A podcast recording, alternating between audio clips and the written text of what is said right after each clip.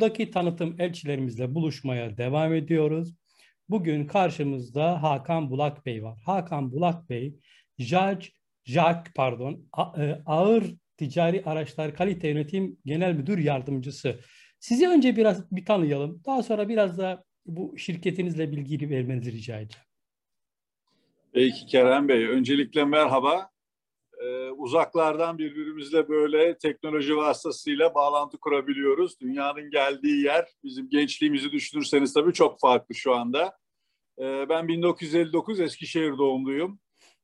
Daha sonra ilkokulu bitirdikten sonra İstanbul'a geçip İstanbul Erkek Lisesi ve Boğaziçi Üniversitesi'ni bitirdim. Ve sonra Almanya'da makine mühendisliği tahsilime devam edip tekrar Türkiye'ye döndüm. İlk kariyerime Mercedes-Benz Türk'te başladım. O zamanlar otobüs ve kamyon üretiminden sorumlu teknik direktörle birlikte. Daha sonra otobüs grubunun içine daha fazla dahil olup kalite müdürü oldum orada ve 2001 yılında Dünya Kalite Direktörü olarak otobüs grubunun Mercedes ve Setra otobüslerinden sorumlu Stuttgart'a atandım. Uluslararası kariyerim böyle başladı. Hı hı. Daimler bünyesinde. 8,5-9 yıl kadar Stuttgart'ta çalıştıktan sonra da Çinlilerle herhalde baş edebilecek internasyonal yetkinliği olan tek kişi beni buldular Almanya'da. Ve Çin'de kurulacak olan kamyon ortaklığının Foton Daimler Joint Venture'ın kuruluşunda görev almak üzere yönetim kurulu üyesi olarak 2011 yılında ilk defa Çin'e geldim. İki kere mukavelemi uzattık. Daha sonra Mercedes'ten emekli oldum, Daimler'den. Türkiye'de bir emeklilik stajı yaptıktan sonra 2019 yılında JAC firması, Jianghuai Automobile diyedir açılımı, bir Çinli Anhui eyaletinin kamu iktisadi teşebbüsü, Komünist Parti yönetiminde bir devlet yatırımı burası. Bu otomotiv firmasında yine ağır kamyon konusunda sorumlu yönetim kurulunda kaliteden sorumlu yönetim kurulu teklifi geldi ve 2019 Ocak'tan beri de tekrar Çin'de görev yapıyorum. Jianghuai oldukça büyük bir şirket çünkü sadece kamyon, ağır kamyon değil. Hem hafif kamyon, hem otomobil, hem otobüs, minibüs, tüm otomotiv gamını üreten bir şirket. Çin'deki başarısı özellikle hafif ticari araçta iyi. Eksportta 1 numaralar, en çok ihraç edilen markası hafif ticari araçta. Kamyonda biz ilk onun içindeyiz. Otomobilde de şöyle bir başarıları var. Hem Çin'in şu andaki en başarılı elektrikli SUV'si olan NIO markasının fason üreticisi. Hmm. Çok güzel ve çok ilginç bir fabrikaları var bunun için. En üst düzeyde donatılmış bir fabrika. Diğer taraftan da geçen sene büyük bir atılım yaptılar ve elektrikli araç üretim merkezini Volkswagen, JAC'den satın aldığı otomobil fabrikalarının içine kurmaya karar verdi. Ve bununla ilgili önümüzdeki 3 yılda yapılacak olan büyük bir yatırımla Hefei şehrinde, Anhui eyaletinde bir Volkswagen'in üssü oluşuyor. Aslında Volkswagen bildiğimiz gibi, yani bilmeyenler için söyleyeyim, Çin'in en büyük 2 üreticisi olan Shanghai Automotive ve First Automotive FAW, bunlarla ortaklığı vardır Volkswagen'in. İlk defa yeni kanunlar %50'den fazla ortaklığa izin verdiği için bu Anhui, Hefei şehrinde bir yatırıma karar verdi. Oldukça iyi bir adım JAC için çünkü Volkswagen'den çok şey öğrenecekler. Kendi markalarını da üretmeye devam edecekler. Bu durumda Volkswagen'den aldıkları bilgi birikimi tabii onlar için yararlı olacak. Ağır kamyon tarafında ise kısmetse benim bilgi birikimimle gelişecekler önümüzdeki yıllarda. Tabii siz çok tevazu gösteriyorsunuz ama ben biliyorum ki işte bu çok kısa 2,5 yıl gibi kısa bir süre içerisinde siz Hebei eyaletinin yabancılara verdiği dostluk ödülünü kazandınız bu kısa sürede. Bu da sizin ne kadar başarılı olduğunuzu gösteriyor. Rica etsem bu ödül nedir? Kimlere veriliyor? Ondan da biraz bahsetmenizi rica edeceğim. Bu ödül açıkçası benim için büyük sürpriz oldu ama şirketim için de sürpriz olduğunu düşünüyorum. Çünkü Çin'de bu tür bir takdire layık görülmek için biraz zaman geçmesi gerekiyor. Her şeyin sindirilmesi gerekir. Fakat bizim durumumuzda 2019'un ocağında ben başladım ve 2020 yılının Mayıs ayında bu ödüle karar verilmiş. 2020'nin Covid nedeniyle sonbaharında ödül bana takdim edildi. Şu açıdan önemli, bu yalnız benim için verilmiş bir ödül değil. Çünkü biz 2019 yılında buraya geldiğimde ben tek başımayım ve şirketteki çalışma ortamını size şöyle tarif edeyim. Benim dışımda yönetim kurulunda İngilizce bilen kimse yok ve bir asistan tercüman vasıtasıyla ben burada herkesle komünikasyonda bulunmak zorundayım. Yani JAC firması 30 bin kişilik bir firma. Bizim kamyon bölümünde 2.000 kişi çalışıyor. 1500'ü burada Hefei'de, 500'ü ikinci fabrikamızda Puyang'da. Ve burada benim doğrudan İngilizce muhatap olabildiğim sadece asistanım var. Buna rağmen biz 2019 yılı içinde bütün kalite göstergelerinde neredeyse %50'ye varan başarı sağladık. Bu benim eserim değil tabii. Bir de İngilizce biliyor olsaydınız acaba bu oran ne olacaktı diye tahmin ediyorum. Şimdi tabii İngilizce bilmenin şöyle bir etkisi de var. Onu lütfen göz ardı etmeyelim. Akıcı İngilizce konuşan bir Çinlinin o zaman kafa yapısı bize de daha yakın oluyor. Yani söylediğimizi anlaması daha kolay. Ama hiç yabancı dille ilgisi olmayan, tamamen Çin kültürünü ve Çin yönetimiyle yetişmiş birinin önce sizin kafa yapınıza ve sizin düşüncenize biraz yol alması gerekiyor. Yani bu belli bir süreç. Dediğiniz gibi eğer İngilizce konuşabilselerdi tabii bazı şeyler çok daha çabuk gelişebilirdi. İmalatta, geliştirmede, çünkü o departmanların desteği olmadan kalite yönetimin başarılı olma şansı yok. Bu zaten ödül. Ben buradaki arkadaşlarıma da onu deklare ettim. Bu benim ödülüm değil. Sonuçta bu Ağır Kamyon grubunun başarısına verilen bir ödül. Bizim kısa zamanda sağladığımız büyük başarı.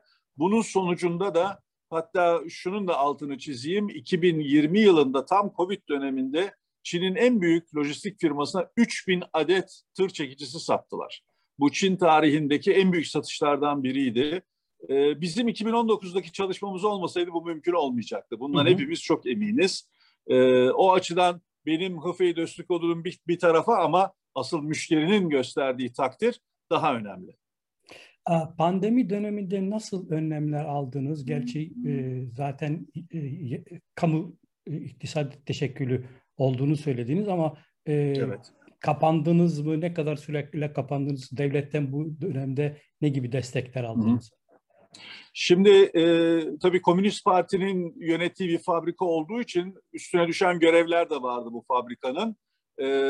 Genelde Çin'de kapanma süreci 2020 Ocak'tan son haftasından Şubat'ın ortasına kadar. Yani 3 haftalık bir süreçte her yer full kapandı.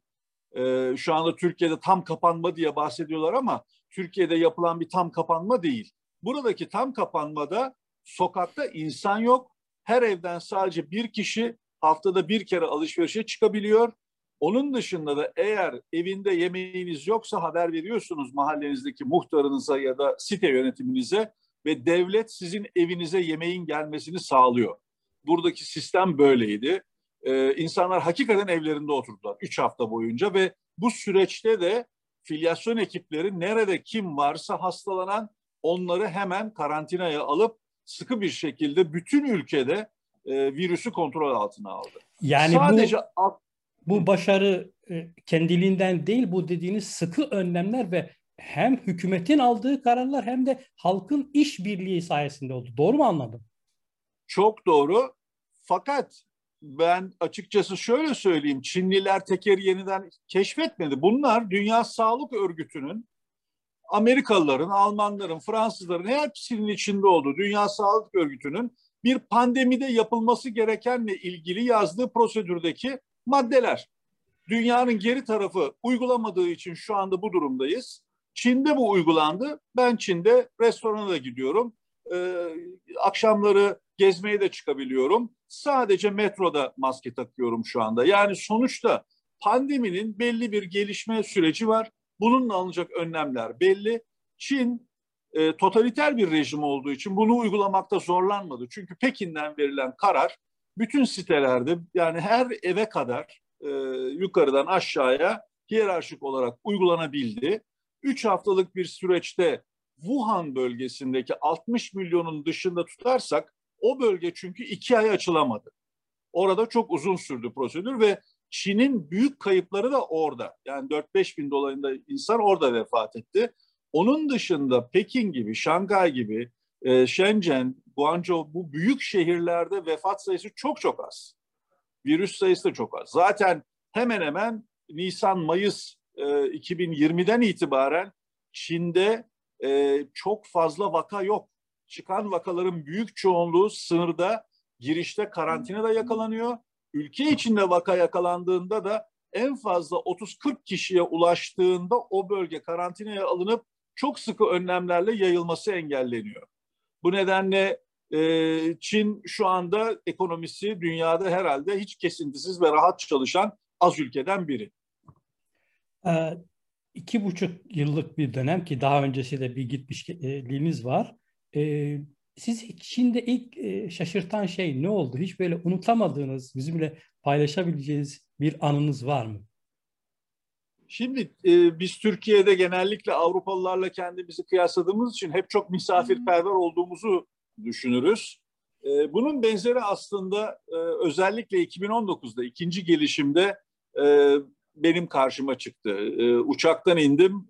Hefei'ye doğru işte hızlı trenle 2,5 saatlik bir yol. Şanghay'dan burası. Hızlı trende gelirken son derece mütevazi koşullarda yaşadığı belli olan, tahmin ediyorum bir kırsal alandan gelen bir kişi, yabancı görünce bana ilgiyle baktı. Çünkü Çin'de hala hayatında hiç yabancı görmemiş. Bir de ben mavi gözlüyüm. O çok daha tabii farklı geliyor insanlara. Sarışın ve mavi gözlüyseniz işiniz çok zor. Çok ilgi çekiyor. Millet saçınızı falan okşamaya başlıyor. Bu adam kimdir, nedir, ya da özellikle çocukla yoldaysanız, küçük çocuğunuz varsa onların hayatı çok zor. Bütün Çinli anneler özellikle çocuk sevgisi burada çok üst düzeyde olduğu için o bebeklere saldırıyorlar. Şimdi bu adamcağız geldi, ben de konuşmaya çalışıyorum, konuşamıyor. Yanındaki üniversite öğrencileri yardımcı oldular. Onlar da gülümsüyorlar adamın saflığına ve temizliğine. Bana illa bira alacak. Mutlaka bir bira içirmek istiyor. Ben de azıcık reddetmeye çalıştım ama sonunda en azından bir şişe su getirdi, verdi bana ve mutlu oldu. Ve bana şunları soruyor: annen nerede? Sen uzakta mı olacaksın annenden? Ailen nerede? Bunları öğrenmeye çalışıyor. Yani bir sen burada yalnızsın, bir yardıma ihtiyacın var mı? Ben sana bir şey yapabilir miyim? Seni mutlu edebilir miyim? Bu kadar saf ve temiz duygularla yaklaştı ve o zaman ben işte kendimi bir yerde Anadolu'da gibi hissettim. Çünkü gençliğimde de uzun yıllar turist rehberliği yapmıştım. O dönemde Anadolu köylerine gittiğimizdeki o saflık, o temizlik burayla hemen hemen, buranın da köylerinde benzer şekilde var. Dünyanın öbür ucundayız. Çin çok farklı bir kültür. Herkese onu söylüyorum. Yani dünyada bildiklerinizle gelip Çin'de başarılı olacağınızı sakın sanmayın. Buraya geldiğinizde önce izleyeceksiniz, önce öğreneceksiniz, Çin'i tanımaya çalışacaksınız. Burası yepyeni bir dünya, kendi kuralları olan bir dünya. Özellikle ticarette, insan ilişkilerinde çok farklı doğrular var burada. Dediğiniz çok önemli, çünkü ben de çeşitli anekdotlardan biliyorum. İnsanlarımız tabii ki ağırlıklı olarak Batı merkezli yetişmiş, Batı merkezli büyümüşler ve Batı'nın kültürünü biraz daha fazla biliyorlar. Dolayısıyla iş insanımız bir iş yapacağı zaman Batı'da ben ne yapıyorsam aynısını Çin'de de yaparım, başarılı olurum gibi bir yanlış algıya kapılıyor. Halbuki dediğiniz gibi o pazarın kendine özgü bir özellikleri var. Bunu dikkate alarak bir şeyler yapmak lazım. Evet, evet. Yani şunu ekleyeyim. Burada iş yapmak isteyen birisi varsa bunu uzaktan kumandayla yapamaz. Yani mutlaka buraya gelip burada yaşaması lazım ya da çok güvendiği aileden bir ferdi buraya yollayacaklar. Burada doğru partner kimdir onu arayıp bulacaklar. Uzaktan kumandayla, bir aracı vasıtasıyla bunları yapmak çok başarılı olmuyor.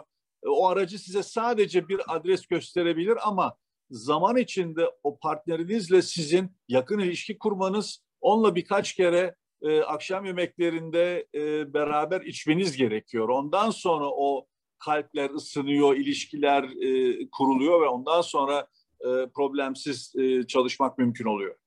Gerçi ben daha sonra soracaktım ama madem girdiniz tamamlamanızı rica edeceğim. Çin pazarına girmek isteyen Türk girişimcilerine, Türk firmalarına bu biraz önce saydığınız çok önemli başlıkların yanı sıra neler öneriyorsunuz? Bir kere risk almaya hazır olmaları lazım. Yani şöyle düşünün, 1.4 milyar insanın yaşadığı Çin pazarı o kadar büyük fırsatlar içeriyor ki burada başarısız olmak aslında mümkün değil. Pazarın gereklerine cevap veremezseniz başarılı olursunuz. Benim görüşüm o. Çünkü pazar çok büyük ve çok büyük fırsatlar var.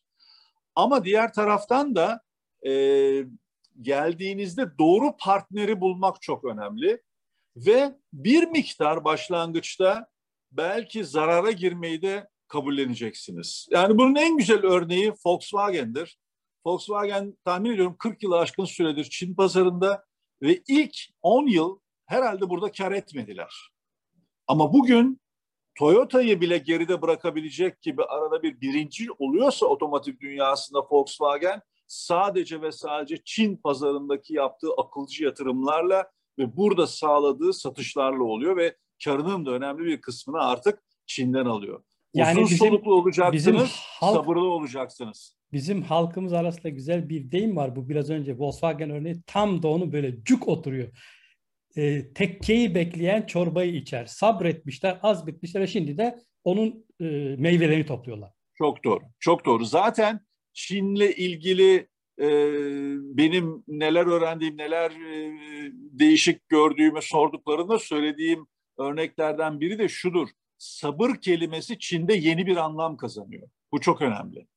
Yani Çin'de hakikaten sabrı olmayan insanın iş yapması da mümkün değil, kariyer yapması da mümkün değil, akıl sağlığını tutması da mümkün değil. Çünkü burada öyle şeyler yaşıyorsunuz ki hakikaten sık sık şöyle bir nefesinizi tutup ona kadar sayıp sonra derin nefes alıp sıfırdan başlamanız gerekiyor. Yanlış anlamalar Çin'de çok var. Bu da çok önemli. Onun için sabır diyorum. Çünkü Çin lisanı ve bizim kullandığımız Batı lisanları birbiriyle tam örtüşmüyor. Çinliler kendi aralarında dahi birbirlerini anlamakta zorluk çekiyorlar. Kimi zaman ben hatta birbirlerini anlamadıklarını fark ediyorum, tekrar edin birbirinize diyorum ve ortaya çıkıyor birbirlerini anlamadıkları. Lisan çok zengin bir lisan değil. Bir tek J kelimesini söylüyorsunuz, 12 ayrı anlama gelebiliyor J kelimesi. Tonlamalar çok değişik anlamlar. Tonlamalar nedeniyle ve o tonlamalar hatasından yola çıkarak kimi yerde karakteri eline yazarak gösteriyor adam ne kastettiğini ki arkadaşı anlasın. Bir de Çin'de tek Çince yok. Kuzeyin ve güneyin dili aslında farklı. Kanuşta her province, buradaki her eyalet bir ayrı ülke gibi düşünebilirsiniz aslında. Hı hı. Ödül töreninde güzel bir konuşma yapmıştınız. Ben onun ayrıntılarını dinleyiciler ve izleyicilerimizle de paylaşmanızı rica edeceğim. Onlar size ödül verirken siz bir tevazu gösteriniz ama sanıyorum bazı tespitleriniz de vardı. Diyorsunuz ki bizim de Çin'den öğreneceklerimiz var. Gerçekten Çin'den en azından bir Türk firmasının ya da Türk girişimcisinin öğreneceği neler var, neler gözlemlediniz? Şimdi her şeyden önce kendinizi geliştirebileceğiniz burada çok önemli kişisel özellikler var. Bunlardan bir tanesi Çinliler düştüğünde kalkmayı biliyor. Şimdi ben Alman, Amerikan, Türk kültürüyle yoğruldum.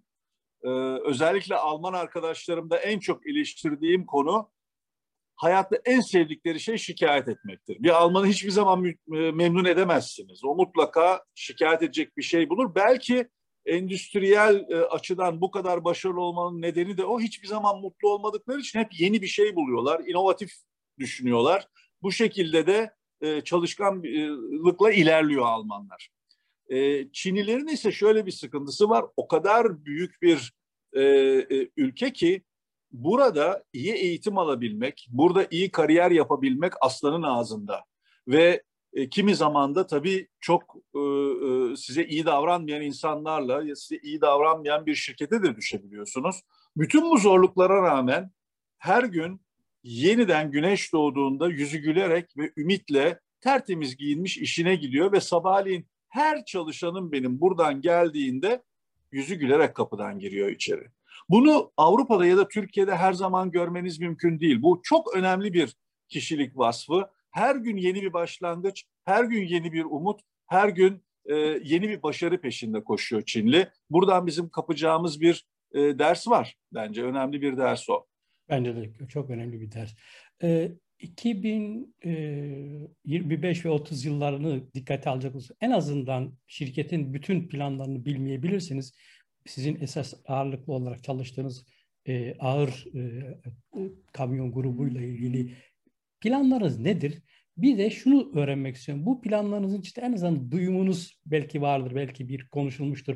Türkiye'de yatırım planını almak ya da Türkiye'de de ürünlerinizi satmak, pazarlamak gibi bir plan var mı? Böyle bir düşünce var mı? Şu anda Türkiye'de istikrarlı bir durum yok. Bugün itibariyle hem döviz kurundaki oynamalar hem de genel anlamda Türkiye'deki ortam şirketlerin cesur kararlar alıp Türkiye'de yatırım yapmasını özendirecek noktada değil. Bunu açıkça altını çizmek lazım. Ve şu anda JAC firması da Çin içinde kendi istediği noktada değil diye düşünüyorum. Mali açıdan daha iyi noktalara gelmesi lazım. Yurt dışından önce biz şu anda kamyonda örneğin ilk 10'un içindeyiz. Bu 10'un içinde işte 8. 9.'luktan belki 5. 6.'lığa doğru yürümek bizim için daha önemli bir hedef. Öncelikle Çin pazarındaki pazar payımızı yükseltmek hedef olacak. Elimizde çok iyi ve çok başarılı bir çekici kamyon var. Bunun yanına yeni bir ürün daha kondu. Gene çekici, daha Amerikan tipinde burunlu bir çekici. Bu ürünlerin yanında özellikle bizim çok güçlü olduğumuz firmamızın kargo kamyon tipinde hazırlıklarımız var. Önümüzdeki 2-3 yıl içinde piyasaya çıkaracağımız. Genelde JAC firmasının üstünde durması gereken konu zaten kalitenin yanında pazar payını yükseltmek olması gerekiyor. Çin pazarı çok büyük olduğu için az ürün sattığınız bölgelerde satış sonrası hizmeti vermek zorlaşıyor. Yani büyümek zorunda firma. Hafif ticari araçta iyi durumdalar. Fakat otomobilde bundan 3-4 sene önce yakaladıkları başarıyı ne yazık ki kalite sorunları nedeniyle kaybetmişler. Bunu tekrar işte toparlamaları gerekiyor. Orada da en büyük yardımı tahmin ediyorum Volkswagen'le yaptıkları joint venture'dan alacaklar. Yani bugünkü gündemleri aslında Volkswagen'le yapılan bu joint venture'ın yatırımlarının hızlı bir şekilde 2-3 yılda hayata geçirilmesi, bizim araçlarımızın pazar payının artması, ana hedeflerimiz bunlar olacak. Bugünden başlayarak biliyorsunuz 2035 yılına kadar devam edecek. Bir dakika, Türkiye'yi söylemeyi unuttuk bu arada. Pardon lütfen. Türkiye ile ilgili bundan 2-3 sene önce bir miktar hafif ticari araç bir proje yapılmış. Onu ben duydum fakat devamı gelmemiş bunun. O açıdan herhalde Türkiye şu anda gündemde olmayacak. O proje yürümemiş çünkü. Önümüzdeki 5 yılı da kapsayacak şekilde uygulanacak olan 14. kalkınma 5 yıllık kalkınma planında ARGE'nin geliştirileceği ve ARGE'ye çok destek verileceği söyleniyor. Siz de daha önceki çalıştığınız yerlerde, şimdiki çalıştığınız yerlerde ARGE'nin önemini birebir yaşayan, gören birisiniz. Gerçekten Türk firmaları da ARGE konusunda, yani bu deneyimlerinizden yola çıkarak, gözlemler ne kadar önemlidir bir şirketin başarısında? ARGE'ye önem verilmesi neden önemli? Şimdi Kerem Bey, kendi know-how'ınız yoksa, kendi ARGE departmanınız yoksa taklitten öteye gidemezsiniz. Yani burada işte Japonya'nın 1970'lerden itibaren geçirdiği evrime bakmak lazım.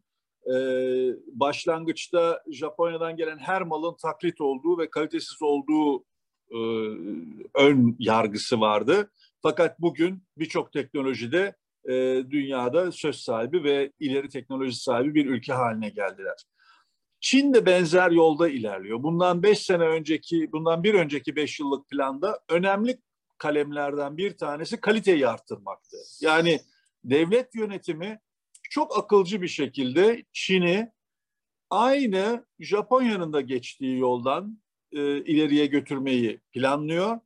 Hatta bazı sektörlerde özellikle suni zeka konusunda Çin'in Avrupa ile Amerika ile başa baş noktada olduğunu, özellikle Huawei firmasının bu kadar Amerika'nın hedef tahtasında olması boşuna değil.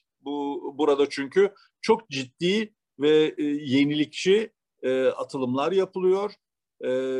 Diğer konularda da otomotiv gibi ya da bildiğimiz eski sektörlerde ise yavaş yavaş Çin kendi argesiyle kendi pazarına hitap edecek ve ileride de export, ihracat pazarlarına hitap edecek geliştirmeleri yapmak durumunda. Bunu yapmak için de benim gibi eksperlerden yararlanıyorlar. Yaptıkları aslında son derece akıllı bir yaklaşım.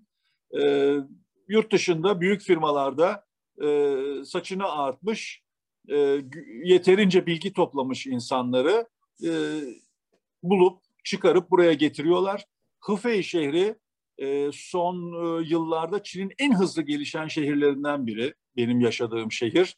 Ve burada özellikle mesela MR tıp teknolojisinde, organ nakli konusunda birçok değişik ileri teknolojide araştırma yapan Alman, İsviçreli, Japon, Koreli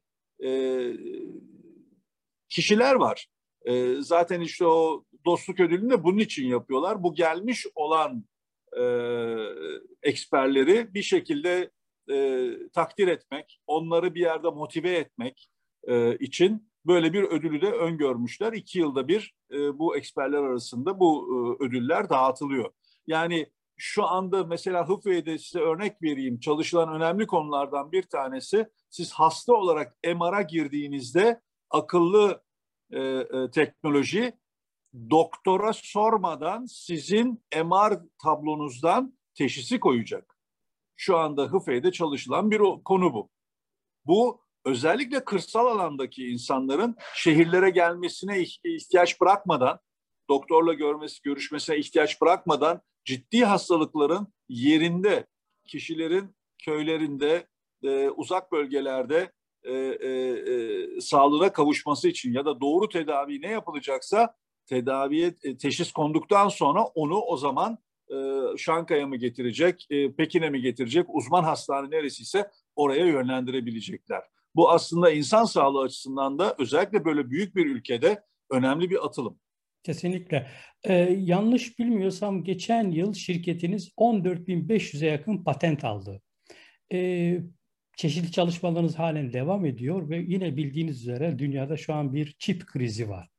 Çip krizi sizi vurdu mu ve duyduğunuz, okuduğunuz kadarıyla Çin bu krizi aşmak için neler yapıyor, neler planlıyor? Bilgilerinizi paylaşırsanız sevinirim. Evet, çip krizi tabii bizi de vurdu.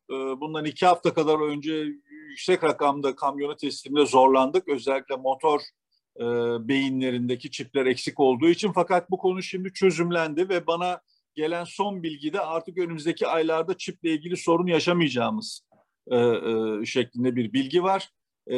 Büyük olasılıkla özellikle Çin içindeki kapasiteleri arttırdılar. Buraya yapılan yatırımlarla Darboğaz'ı Çin kendisi imkanlarıyla aşmaya çalışıyor. Çözümün bu olduğunu düşünüyorum.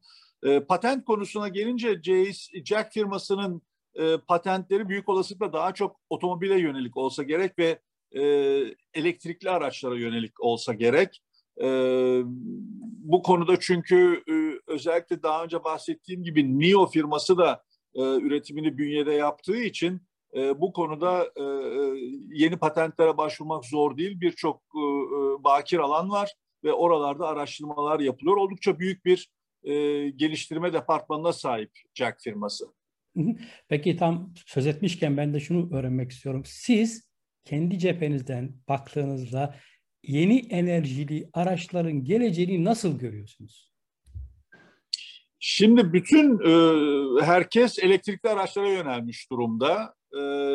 Ben ise tabii ağır ticari araçta olduğum için elektrik gücü bir 40 tonu taşımak zorunda olan kamyonu hareket ettirmek ve uzun yol yaptırmak için pek yeterli olmuyor. Yani sizin taşıyacağınız yükün önemli bir kısmı akünüz oluyor o zaman ki o müşteri için taşıyacağınız yükün o zaman azalması anlamına geliyor.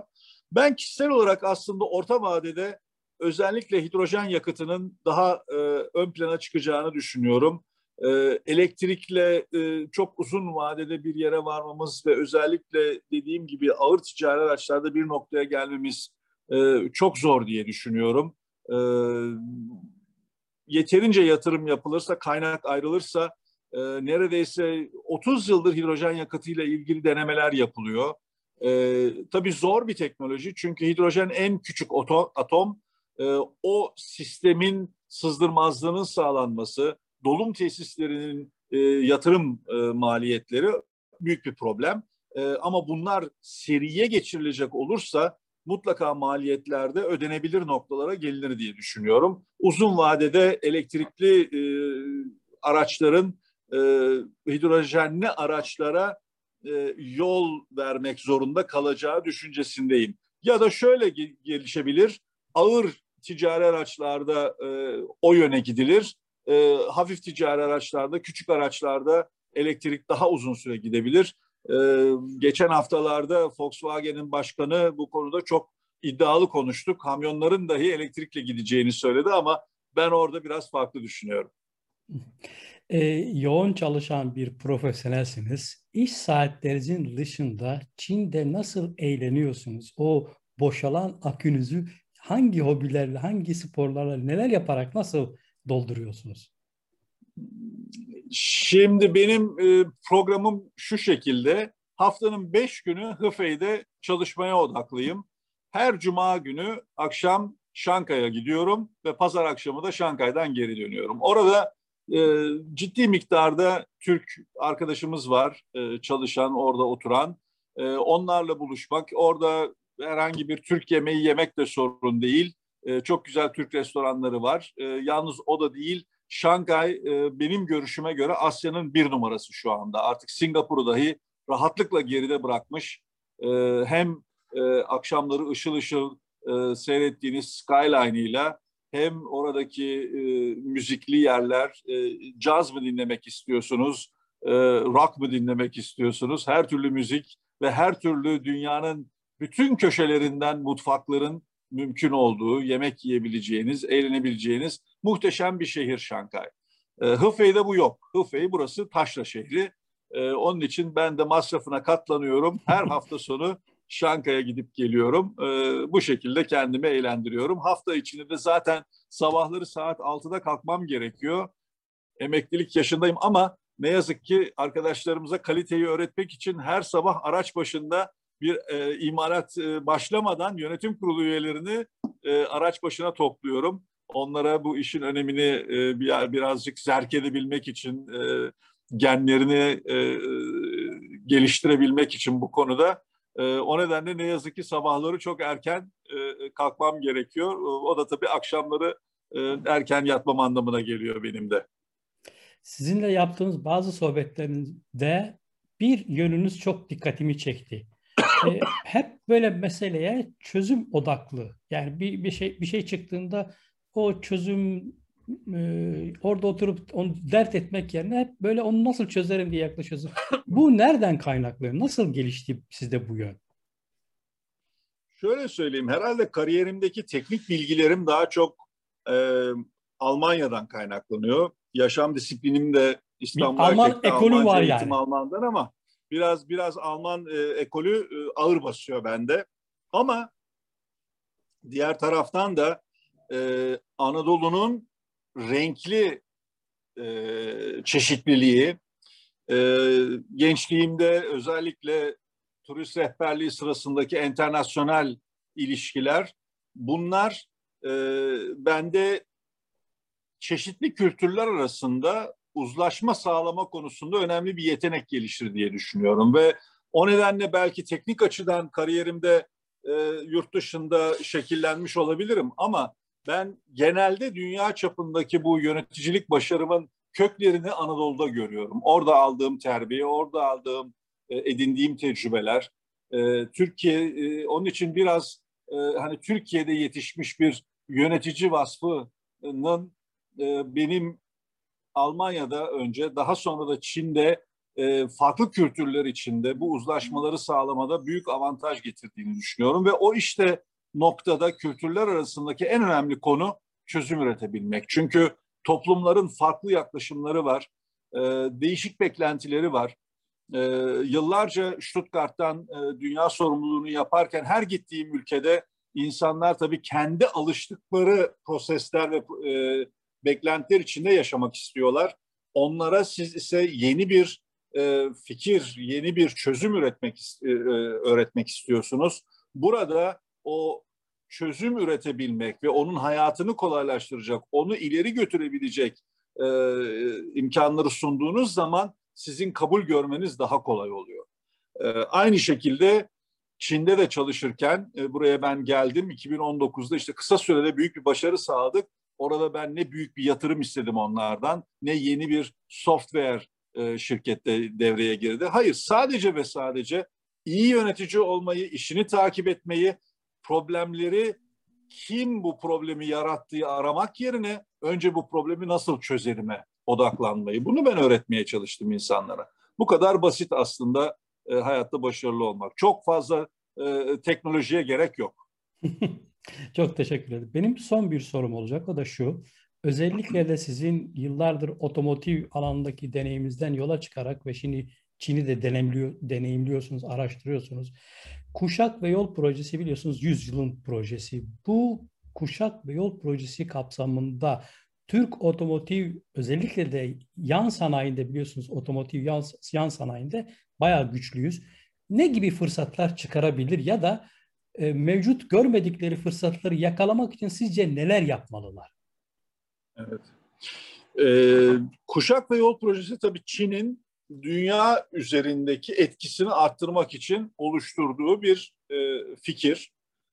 Burada Türkiye bir köprü vazifesi görmek açısından önemli bir konuma sahip. Bu zaten bizim yıllardır hep konuştuğumuz Türkiye'nin batı ile doğu arasında iyi bir köprü olacağı görüşünün devamı oluyor. Burada Türkiye'nin o görüşlerini, o konumunu çok iyi bir şekilde Çin'le paylaşması lazım. Oturup ne tür fırsatlar olduğunu hem Çin hükümetiyle görüşerek onların elindeki kaynakların Türkiye'ye de yönelmesini sağlamak lazım. Ama aynı şekilde Türk hükümetinin de Kuşak ve Yol Projesi'nde adım atmak isteyen şirketlere bazı kolaylıklar sağlaması gerekiyor. Şu anda dünya zaten globalleşmiş durumda. Bütün büyük otomotiv şirketleri, siz özellikle otomotivi burada zikrettiniz.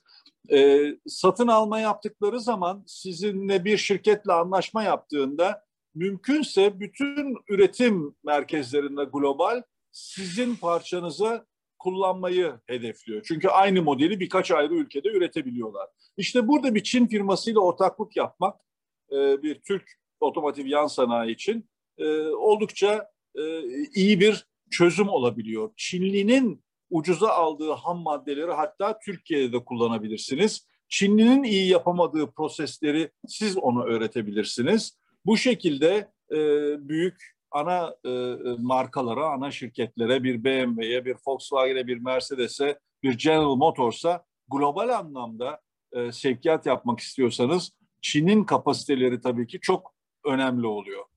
Kuşak ve Yol Projesi'nin içinde özellikle tren hattının da ben önemli olduğunu düşünüyorum. Zira şu anda özellikle içinde bulunduğumuz zor durumda konteyner bulmak ve gemilerde yer bulmak o kadar zor ki bir anda bu Çin'in Avrupa'ya doğru yönlendirdiği trenler önem kazanmaya başladı. O konularda fiyat açısından da herhalde rekabet edilebilir bir noktaya geliyor. Diğer taraftan da neredeyse yarı yarıya zamanda malı sevk edebiliyorsunuz. O açıdan da özellikle lojistik anlamda Kuşak ve Yol Projesi çok önemli bir proje. Ben çok teşekkür ediyorum öncelikle. Son olarak vermek istediğiniz bir mesaj ya da eksik kaldığına inandığınız bir şey varsa onu da alayım sizden. Vermek istediğim ana mesaj ne olabilir? Çin'i tanımak isteyenleri öncelikle ön yargısız gelmeye davet ediyorum. Çin farklı bir dünya. Çin'e geldiğinizde önce izleyin, tanımaya çalışın. Bu insanlar her şeyi yanlış yapıyor diye düşünmeyin. Her şeyi doğru da yapmıyorlar, o da doğru. Ama ön yargıdan önce izlemek lazım ve Çin binlerce yıllık bir kültür. Burası o kadar uzun yıllardır kendini geliştirmiş ve bizim tarih kitaplarımızda, bizim okul eğitimimizde yer almayan bir kültür. Avrupalılar da çok az tanıyorlar Çin'de ne olduğunu. Buraya gelenler zaten umuyorum Covid bittikten sonra daha sık gelme imkanı olacaktır herkes için. Buraya geldiklerinde son derece modern bir ülke bulacaklar. Ondan haberdar olsunlar. Dünyanın hiçbir ülkesinde buradaki hızlı tren ağı yok. Bu kadar dakik çalışan, bu kadar sağlıklı çalışan bir hızlı tren ağı yok. Dünyanın hiçbir yerinde bu kadar geniş bir otomotiv ağı, yani otobanlar, yollar bu kadar iyi yapılmış durumda yok. Ve şöyle söyleyeyim, bundan 20 yıl kadar önce benim çok yakın arkadaşlarım Çin'e batısından girip doğusuna kadar gitmişler ve o zamanlar yollarda en fazla 40-50 kilometre saatle yol alabildikleri yerlerde şu anda 120 kilometreye gideceğiniz otobanlar var. Yani Çin bu kadar hızlı gelişmiş bir ülke. Bunun bilincinde olup geldiğinizde Çin'i öncelikle tanımaya çalışın. Ön yargıları bir tarafa bırakın. Benim herkese önerim bu yönde olacak. Çok çok teşekkür ediyorum. Ağzınıza sağlık. Doğu'nun sabah yıldızı Çin, Batı'nın akşam yıldızı Türkiye'ye birçok fırsatlar sunuyor. Yeter ki algımızı açık tutalım. Yeni bir programda buluşuncaya kadar algınız açık, yıldızınız parlak olsun. Hoşça kalın, iyi günler.